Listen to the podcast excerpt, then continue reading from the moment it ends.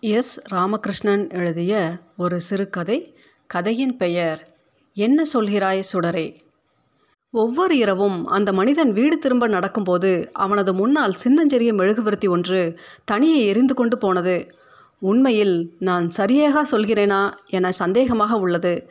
அந்த மனிதன் மெழுகுவர்த்தியை கையில் பிடித்திருக்கவில்லை. உடன் யாரும் வரவும் இல்லை. ஆனால் ஒற்றை மெழுகுவர்த்தி காற்றில் மிதந்தபடியே அவன் முன்னால் நகர்ந்து போய்க் கொண்டிருந்தது. விசித்திரமாக இருக்கிறதில்லை. ஆனால் அதுதான் நிஜம். பிறந்தநாள் கேக்குகளில் கொளுத்தி வைக்கப்படும் விரல் நீளமுள்ள ரோஸ் வண்ணம் மெழுகுவர்த்தி அது அதன் சுடர் தூய வெண்ணிறமாக இருந்தது. ஒரு ஆள் நடப்பதற்கு மட்டும் வெளிச்சம் தருவது போல் அந்த மெழுகுவர்த்தி முன்னகர்ந்து போய்க் கொண்டிருந்தது. அது ஒன்றும் பெரிய அதிசயமில்லை என்பது போலவே அவன் நடந்து சென்றான். தோல்வி மனிதர்களின் இயல்பை மாற்றிவிடுகிறது விருப்பமான விஷயங்களை கூட வேண்டா வெறுப்புடன் செய்ய வைக்கிறது. அதிலும் காரணம் அறியாமல் தோற்றுப்போனவர்கள் எப்போதும் தன்னைத்தானே குற்றம் சொல்லிக் கொள்கிறார்கள் வருத்தப்படுகிறார்கள். தன்னை நொந்து கொள்வது எவ்வளவு எளிதான வழி. ஆனால் ஆற்றுப்படுத்தி கொள்ள வேறு என்னத்தான் செய்ய முடியும்? அந்த மனிதன் எப்போதும் இரவில் மிக தாமதமாகவே வீடு திரும்புகிறான். ஏன் வீட்டிற்கு போகிறோம் என்பது போன்ற தயக்கத்துடன் கவலையுடன் வெறுமையுடன் நடந்து போகிறான். சில மாதங்களாகவே தனது இயலாமை நினைத்து நினைத்து நிறைய புலம்பி விட்டான். உலகின் மீதான அவனது கோபமும் வடிந்து விட்டது. இப்போது அவன் குழப்பத்துடன் காத்து கொண்டிருக்கிறான். அடுத்த நாளில் தனது வாழ்க்கை இயல்பிற்கு திரும்பிவிடும் என்ற துளி நம்பிக்கை இன்னமும் அவனிடம் மிச்சம் இருக்கிறது. ஒருவேளை கடந்த காலத்தின் சந்தோஷங்கள் தான் ஒன்று திரண்டு இந்த வெளிச்சமாக வெளிக்காட்டுகிறதோ என்று அவன் சந்தேகப்பட்டான். ஆனால் மாய வெளிச்சத்தால் தனது வாழ்க்கையை மாற்றிவிட முடியவில்லையே. பின் எதற்காக இந்த ஒளி? அவனை போன்ற சாமானிய மனிதனுக்கு அதிசயத்தால் ஒரு பயனும் இல்லை. ஒரு நாள் என்பது அவனுக்கு நீண்ட பகலாக இருந்தது. தையர் கடையை திறந்து வைத்து தெருவை பார்த்து விரித்தபடி அவன் நாளெல்லாம் அமர்ந்திருந்தான். உலகம் தன் போக்கில் இயங்கிக் கொண்டே இருந்தது. அவன் ஒருவன் மட்டும் விளக்கப்பட்டு விட்டான். அவனது எதிர்பார்ப்புகள் எதுவும் நடக்கவே இல்லை. வேலையை மாற்றிக்கொள்வதை தவிர வேறு வழி இல்லை. ஆனால் புதிதாக ஒரு வேலைக்கு போகிற மனநிலை அவனுக்கு இல்லை. உலகம் ஏன் தன்னை எப்படி கைவிட்டது என குழப்பமாக இருந்தது. வீட்டில் மனைவியும் பிள்ளைகளும் அவனது இயலாமையை சுட்டி காட்டுகிறார்கள் சாப்பிடும்போதும் கதவை தட்டும்போது அதை நன்றாக உணர முடிகிறது. சோப்பு போட்டு குளிப்பதற்கு கூட கூச்சமாக இருக்கிறது. சம்பாதிக்க இயலாதவன் உறவுகளின் கனிவை எதிர்பார்க்கக்கூடாது தானா? இந்த நகரில் தான் ஒற்றை மனிதன் தனக்கென யாரும் இல்லை என அவன் உணர்ந்திருந்தான். இத்தனை ஆண்டுகளுக்கு பிறகு தனிமை பூதாகாரமாக வளர்ந்து அவனை கவ்விக்கொண்டது. ஏன் தனக்கு நண்பர்களே இல்லை? ஏன் தான் மற்றவர்களைப் போல சீட்டு ஆடவோ குடிக்கவோ பழகவே இல்லை? வெளியுலகம் என்ற ஒன்று இருக்கிறது என்பதை இத்தனை ஆண்டுகளாக ஏன் மறந்திருந்தேன் என யோசித்து கொண்டே இருந்தான். வேலை எத்தனையோ விஷயங்களை மறக்க வைத்திருக்கிறது. கவனம் திரும்ப விடாமல் குவிய செய்திருந்தது. ஆனால் வேலையின்மை எல்லாவற்றையும் அடையாளம் காட்டி விடுவதுடன் குற்ற உணர்ச்சியையும் ஏற்படுத்தி விடுகிறது. சம்பாதிப்பது ஒன்றும் பெரிய விஷயமில்லை. அன்றாட தேவைகளுக்கு எளிதாக சம்பாதித்து விடலாம் என்று தான் அவனும் நினைத்திருந்தான். அப்படித்தான் இத்தனை காலமும் நடந்து கொண்டிருந்தது. ஆனால் கடந்த ஆறு மாதங்களுக்கு மேலாக அவன் எவ்வளவு முயன்றும் அன்றாடம் ஐம்பது ரூபாய் கூட சம்பாதிக்க முடியவில்லை. சில நாட்கள் டீ செலவிற்கு கூட அவனிடம் காசு இல்லாமல் போயிருந்தது. ஆனால் கடை வாடகை கொடுக்க வேண்டும். தானும் குடும்பமும் மூன்று வேளைகள் சாப்பிட வேண்டும். பிள்ளைகள் படிக்க வேண்டும். வாங்கிய கடனுக்கு வட்டி கட்ட வேண்டும். மனைவிக்கான மருந்து மாத்திரைகள் வாங்க வேண்டும். இப்படி நிறைய தேவைகள் இருந்தன. ஆனால் எதையும் அவனால் நிறைவேற்ற முடியவில்லை. நான் ஏன் ஒரு தையற்காரனாக இருக்கிறேன்? இப்படி ஒரு வேலையை ஏன் இத்தனை ஆண்டுகள் விருப்பத்துடன் செய்து வந்தேன் என அவன் மீதே கோபம் அதிகம் இருந்தது. உலகில் எத்தனையோ வேலைகள் இருக்கின்றன. அதில் தையல் மீது ஏன் தனக்கு ஆர்வம் உண்டானது? உண்மையில் அந்த ஆர்வம் அவன் விரும்பி உண்டாக்கி கொண்டதில்லை. வீட்டில் வறுமை அவனை ஏழு வயதிலேயே தையற்கடையில் உதவியாளனாக வேலைக்கு சேர வைத்தது. அவன் நிஜாம் டெய்லரிடம் பத்து ஆண்டுகளுக்கும் மேலாக வேலை செய்தான். அதன் பிறகு சில வருஷங்கள் கை மெஷின் ஒன்றை வைத்துக்கொண்டு வீடு வீடாக போய் பழைய துணிகள் தைத்து கொடுத்தான். முடிவில் தனக்கென ஒரு தையற்கடையை அமைத்து கொண்டான். எல்லாமும் எளிதாகத்தான் நடந்தேறியது. அவனது தையர் கடைக்கென நிறைய வாடிக்கையாளர்கள் இருந்தார்கள். அவர்கள் மணிக்கணக்காக கடை வாசலில் காத்திருந்து துணி தைத்து வாங்கி போவார்கள். பண்டிகை நாட்களில் இரவு உறங்கக்கூட நேரம் இருக்காது. மற்ற டெய்லர்களைப் போல தனது பெயரையோ கடையின் பெயரையோ அவன் துணியில் பொறிப்பதில்லை. ஒருபோதும் தவறான அளவில் எவருக்கும் உடைகள் தைத்து கொடுத்ததும் இல்லை. வேலை மட்டுமே அவனது உலகமாய் இருந்தது ஆனால் எல்லாமும் இன்று வெறும் நினைவுகள். காலத்தின் சுழிக்காற்று அவன் கடையில் வெறுமையை நிரப்பி போய்விட்டது. இப்போது ஒருவர் கூட அவன் கடையின் முன்பாக வந்து நிற்பதில்லை. தையல் இயந்திரத்தின் மீது போட்டு வைத்த நீலத் துணியை அவன் விளக்கவே இல்லை. இரண்டு நாட்களுக்கு முன்பாக கடையிலிருந்த ஆள் உயர கண்ணாடியை கூட துணி போட்டு மூடிவிட்டான். அது தன்னை பிரதிபலிக்கும் போது ஏமாற்றம் அதிகமாகிறது. சீரடிகள் தைக்கிற வேலை இருக்கிறதா என்று கூட அவன் ஒவ்வொரு பள்ளியாக போய் கேட்டு வந்து விட்டான். எவரும் அவனுக்கு வேலை தரவில்லை. பலசரக்கு கடைகளுக்கு கூட துணிப்பை தைத்து தருவதாக கூட கேட்டு வந்தான். அதிலும் ஒருவருக்கும் ஆர்வமில்லை. தினக்கூலி டெய்லராக வேலை செய்கிறேன் என்று கூட விசாரித்து வந்து விட்டான். அதற்கும் திருப்பூர் போக வேண்டும் என்றார்கள். பதினெட்டு வருஷங்கள் நடத்திய தையற்கடையை மூடிவிட்டு கூலி வேலைக்கு போவதற்கு அவனது மனது ஒப்பவில்லை. ஏதாவது நல்லது நடந்துவிடும். மீண்டும் தனது கடைக்கு ஆட்கள் தேடி வருவார்கள் என அவன் நம்ப துவங்கினான். ஆனால் அந்த நம்பிக்கை நாளுக்கு நாள் தேய்ந்து கொண்டே வந்தது. பகலில் கூட தான் இருட்டில் இருப்பதைப் போலவே உணர்ந்தான்.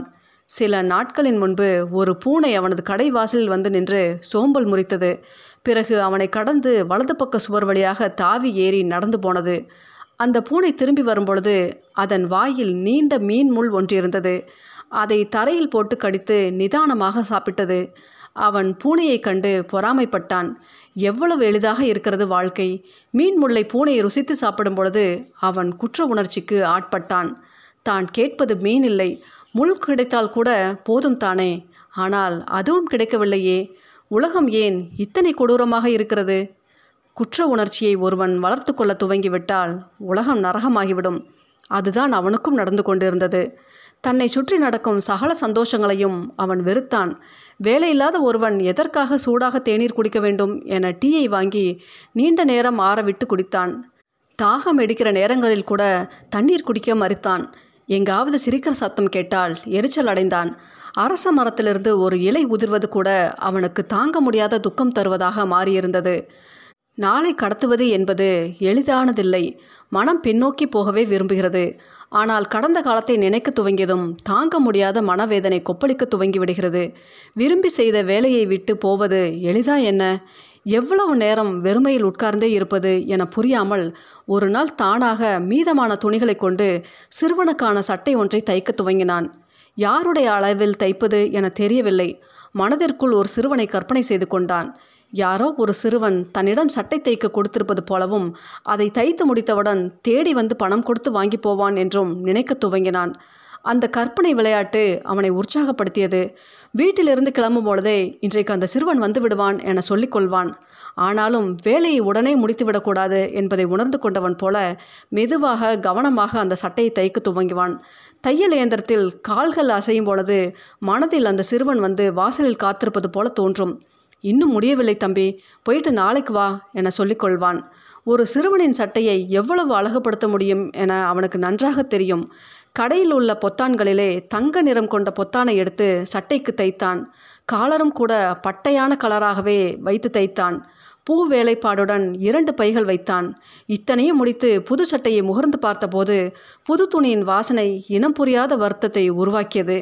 கண்ணாடி முன்பாக அந்த சட்டையை வைத்து அழகு பார்த்து கொண்டே தம்பி சட்டை ரொம்ப ஜோராக இருக்குடா. இதை போட்டுக்கிட்டா நீ இன்னும் அழகாக இருப்ப என சொல்லிக்கொண்டான் அப்போது தான் அந்த அபத்தம் புரிய துவங்கியது. ச்ச என்ன இது? என்னை நானே ஏமாற்றி கொண்டிருக்கிறேன். இது என்ன பைத்தியக்கார விளையாட்டு? இதில் என்ன ஆனந்தம் இருக்கிறது? என சட்டையை தூக்கி மூளையில் எறிந்தான். அதன் பிறகான நாட்களில் அந்த சட்டையை யாராவது ஒரு சிறுவனுக்கு தந்துவிட வேண்டும் என்று மனதில் தோன்றிக்கொண்டே இருந்தது. ஒரு மாலையில் புது சட்டையை ஒரு காகிதத்தில் சுற்றி கொண்டு வீதியில் இறங்கி நடந்தான். ஒரு சிறுவன் கூட அவன் கண்ணில் படவே இல்லை.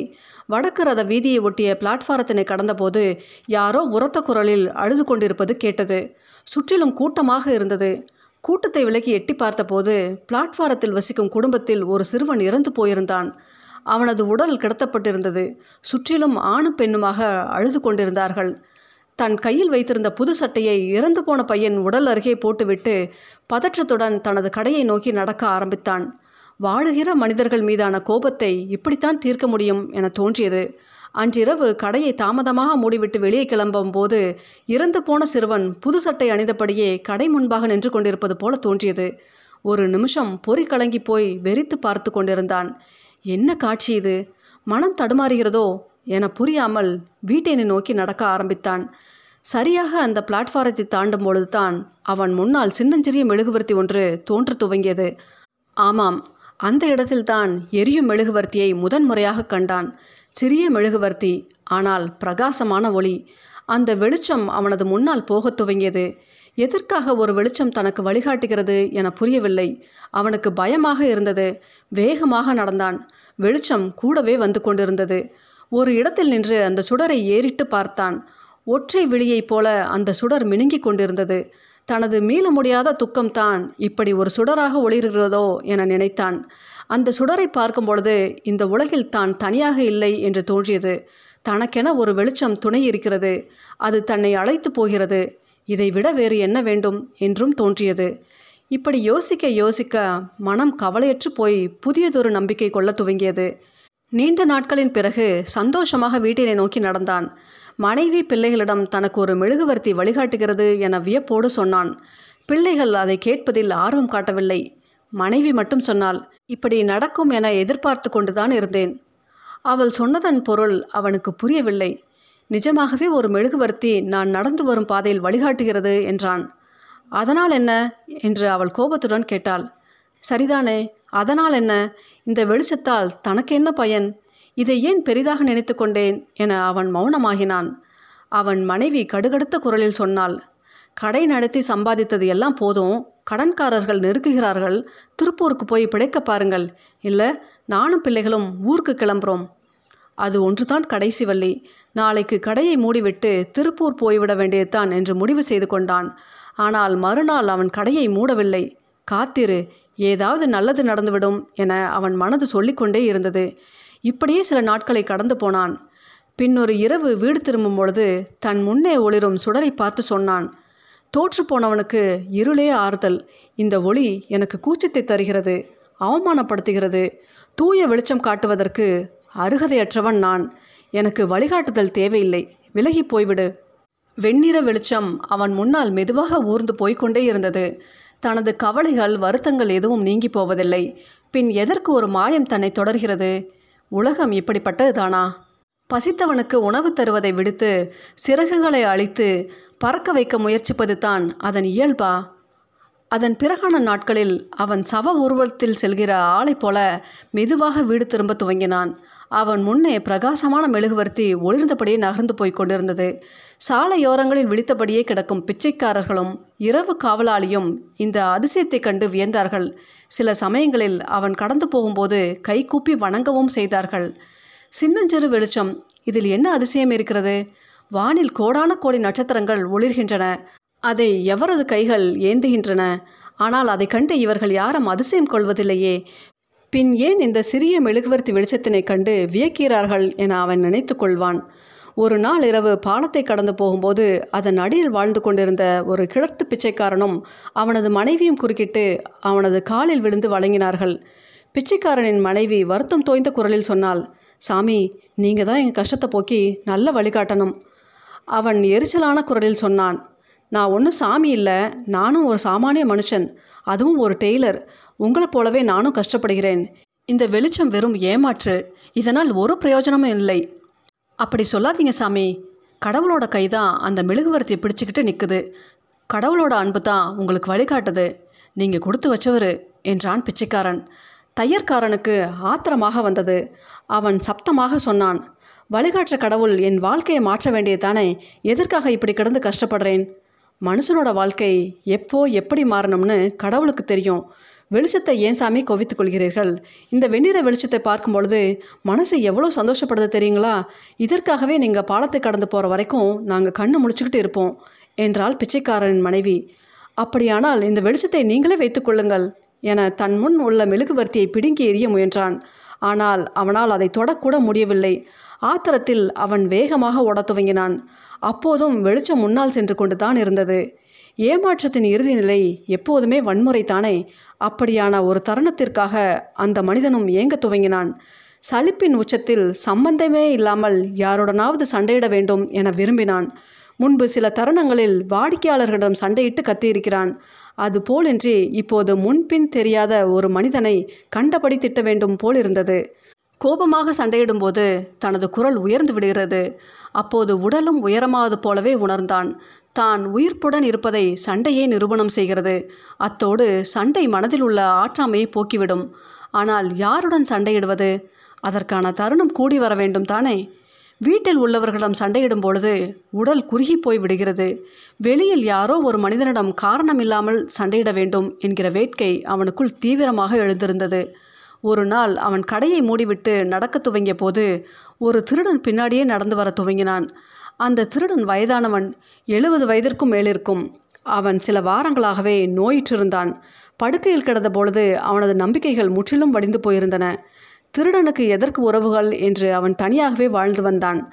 இத்தனை நாட்களாக மனிதர்களுடன் நல்லுறவு ஏற்படுத்தி கொள்ளவில்லையே என வேதனைப்பட்டான். குறைந்தபட்சம் ஒரு பெண்ணோடு மட்டுமாவது தான் அன்பாக நடந்து கொண்டிருந்திருக்கலாம் என்று கூட தோன்றியது. நோயுற்ற நாளில் அவனுக்கு பசி மிகவும் அதிகமானது. பிடித்தமான கோழி இறைச்சி மற்றும் விதவிதமான மீனை சாப்பிட ஆசைப்பட்டான். ஆனால் அதற்கு அவனிடம் பணம் இல்லை உடலில் வலுவும் இல்லை. பகல் முழுவதும் காய்ச்சல் அடித்தது. இரவில் காய்ச்சல் வடிந்து உடல் குளிர்ந்தது. பாதி உறக்கமும் வெளிப்புமாக அவன் கிடந்தான். இரண்டு நாட்கள் முன்பு தான் காய்ச்சல் நீங்கி இருந்தது நீண்ட நாட்களுக்கு பிறகு அன்றிரவு தான் அவன் கத்தியை எடுத்து சொருகி கொண்டு வழிப்பறி செய்வதற்கு கிளம்பியிருந்தான். அந்த டெய்லரை பற்றியோ அவனது கஷ்டங்களை பற்றியோ திருடனுக்கு எதுவும் தெரியாது. அவன் பாலத்தின் ஓரமாக காத்திருக்கும் பொழுது யாரோ ஒரு ஆள் கையில் டார்ச் வெளிச்சத்தை ஏந்தியபடி நடந்து வருவது போலத்தான் தெரிந்தது. நெருங்கி வரும்போது தான் அது டார்ச் வெளிச்சமில்லை மெழுகுவர்த்தின் சுடர் என தெரிந்தது. இதை ஏன் கையில் பிடித்து வருகிறான் என்ற குழப்பத்துடன் தாவி வெளிச்சத்தை அணைத்துவிட்டால் போதும் எளிதாக அந்த மனிதனை தாக்கிவிடலாம் என காத்திருந்தான். தையற்காரன் மெதுவாக நடந்து வந்தான். எதிர்பாராத நேரத்தில் திருடன் பாய்ந்து வெளிச்சத்தை ஊதி அணைக்க முயன்று தோற்றுப்போய் தடுமாறி தையற்காரன் மீது விழுந்தான். தான் காத்து கொண்டிருந்த தருணம் சாத்தியமாகிவிட்டதைப் போல உணர்ந்த தையற்காரன் தன் மீது மோதி விழுந்தவனை கண்டபடி திட்டத் துவங்கினான். கீழே விழுந்து கிடந்த திருடன் அந்தரத்தில் மெழுகுவர்த்தி வெளிச்சம் மிதந்து கொண்டிருப்பதை அதிசயத்துடன் பார்த்தபடி தையற்காரன் திட்டுவதை கேட்டுக்கொண்டிருந்தான் பிறகு எழுந்து நின்று வியப்போடு கேட்டான் மெழுகுவர்த்தி யாரும் ஏந்தி பிடிக்காமல் எப்படி மிதந்து கொண்டிருக்கிறது? நீ யார்? யோகியா? மாயமந்திரம் தெரிந்தவனா? இது என்ன சித்து வேலையா? கிழட்டு நாயே உனக்கு என்ன வேண்டும்? என்று கடுகடுத்த குரலில் கேட்டான் தையற்காரன். நான் திருடன் உன்னிடம் இருப்பதை எடுத்து கொடுத்துவிடு. என கத்தியை நீட்டினான் திருடன். நான் வெறும் ஆள் என்னிடம் எதுவும் இல்லை என்றான் தையற்காரன். பொய் நீ ஒரு மாயக்காரன். இல்லாவிட்டால் இப்படி ஒரு வெளிச்சம் உன் முன்னால் வருமா? உனக்கு தெரிந்த மாயத்தை கொண்டு எதையாவது செய் என மிரட்டினான். முட்டாள் நானே வேலை இல்லாமல் கிடைக்கிறேன். என்னிடம் மாயமும் இல்லை மண்ணும் இல்லை. என்னை ஏமாற்ற பார்க்காதே. உன் ஏளன பேச்சு என்னை ஆத்திரமூட்டுகிறது என கத்தினான் திருடன். உனக்கு வேண்டுமென்றால் இந்த வெளிச்சத்தை திருடி கொண்டு போ என்றான் தையற்காரன். வெளிச்சத்தை யாரும் திருட முடியாது என்றான் திருடன். இருட்டையும் தான் என்றான் தையற்காரன். வாய மூடு என கத்தினான் திருடன். நீயும் என்னைப் போலவே ஒன்றுக்கும் இயலாதவன் தான் என்றான் தையற்காரன்.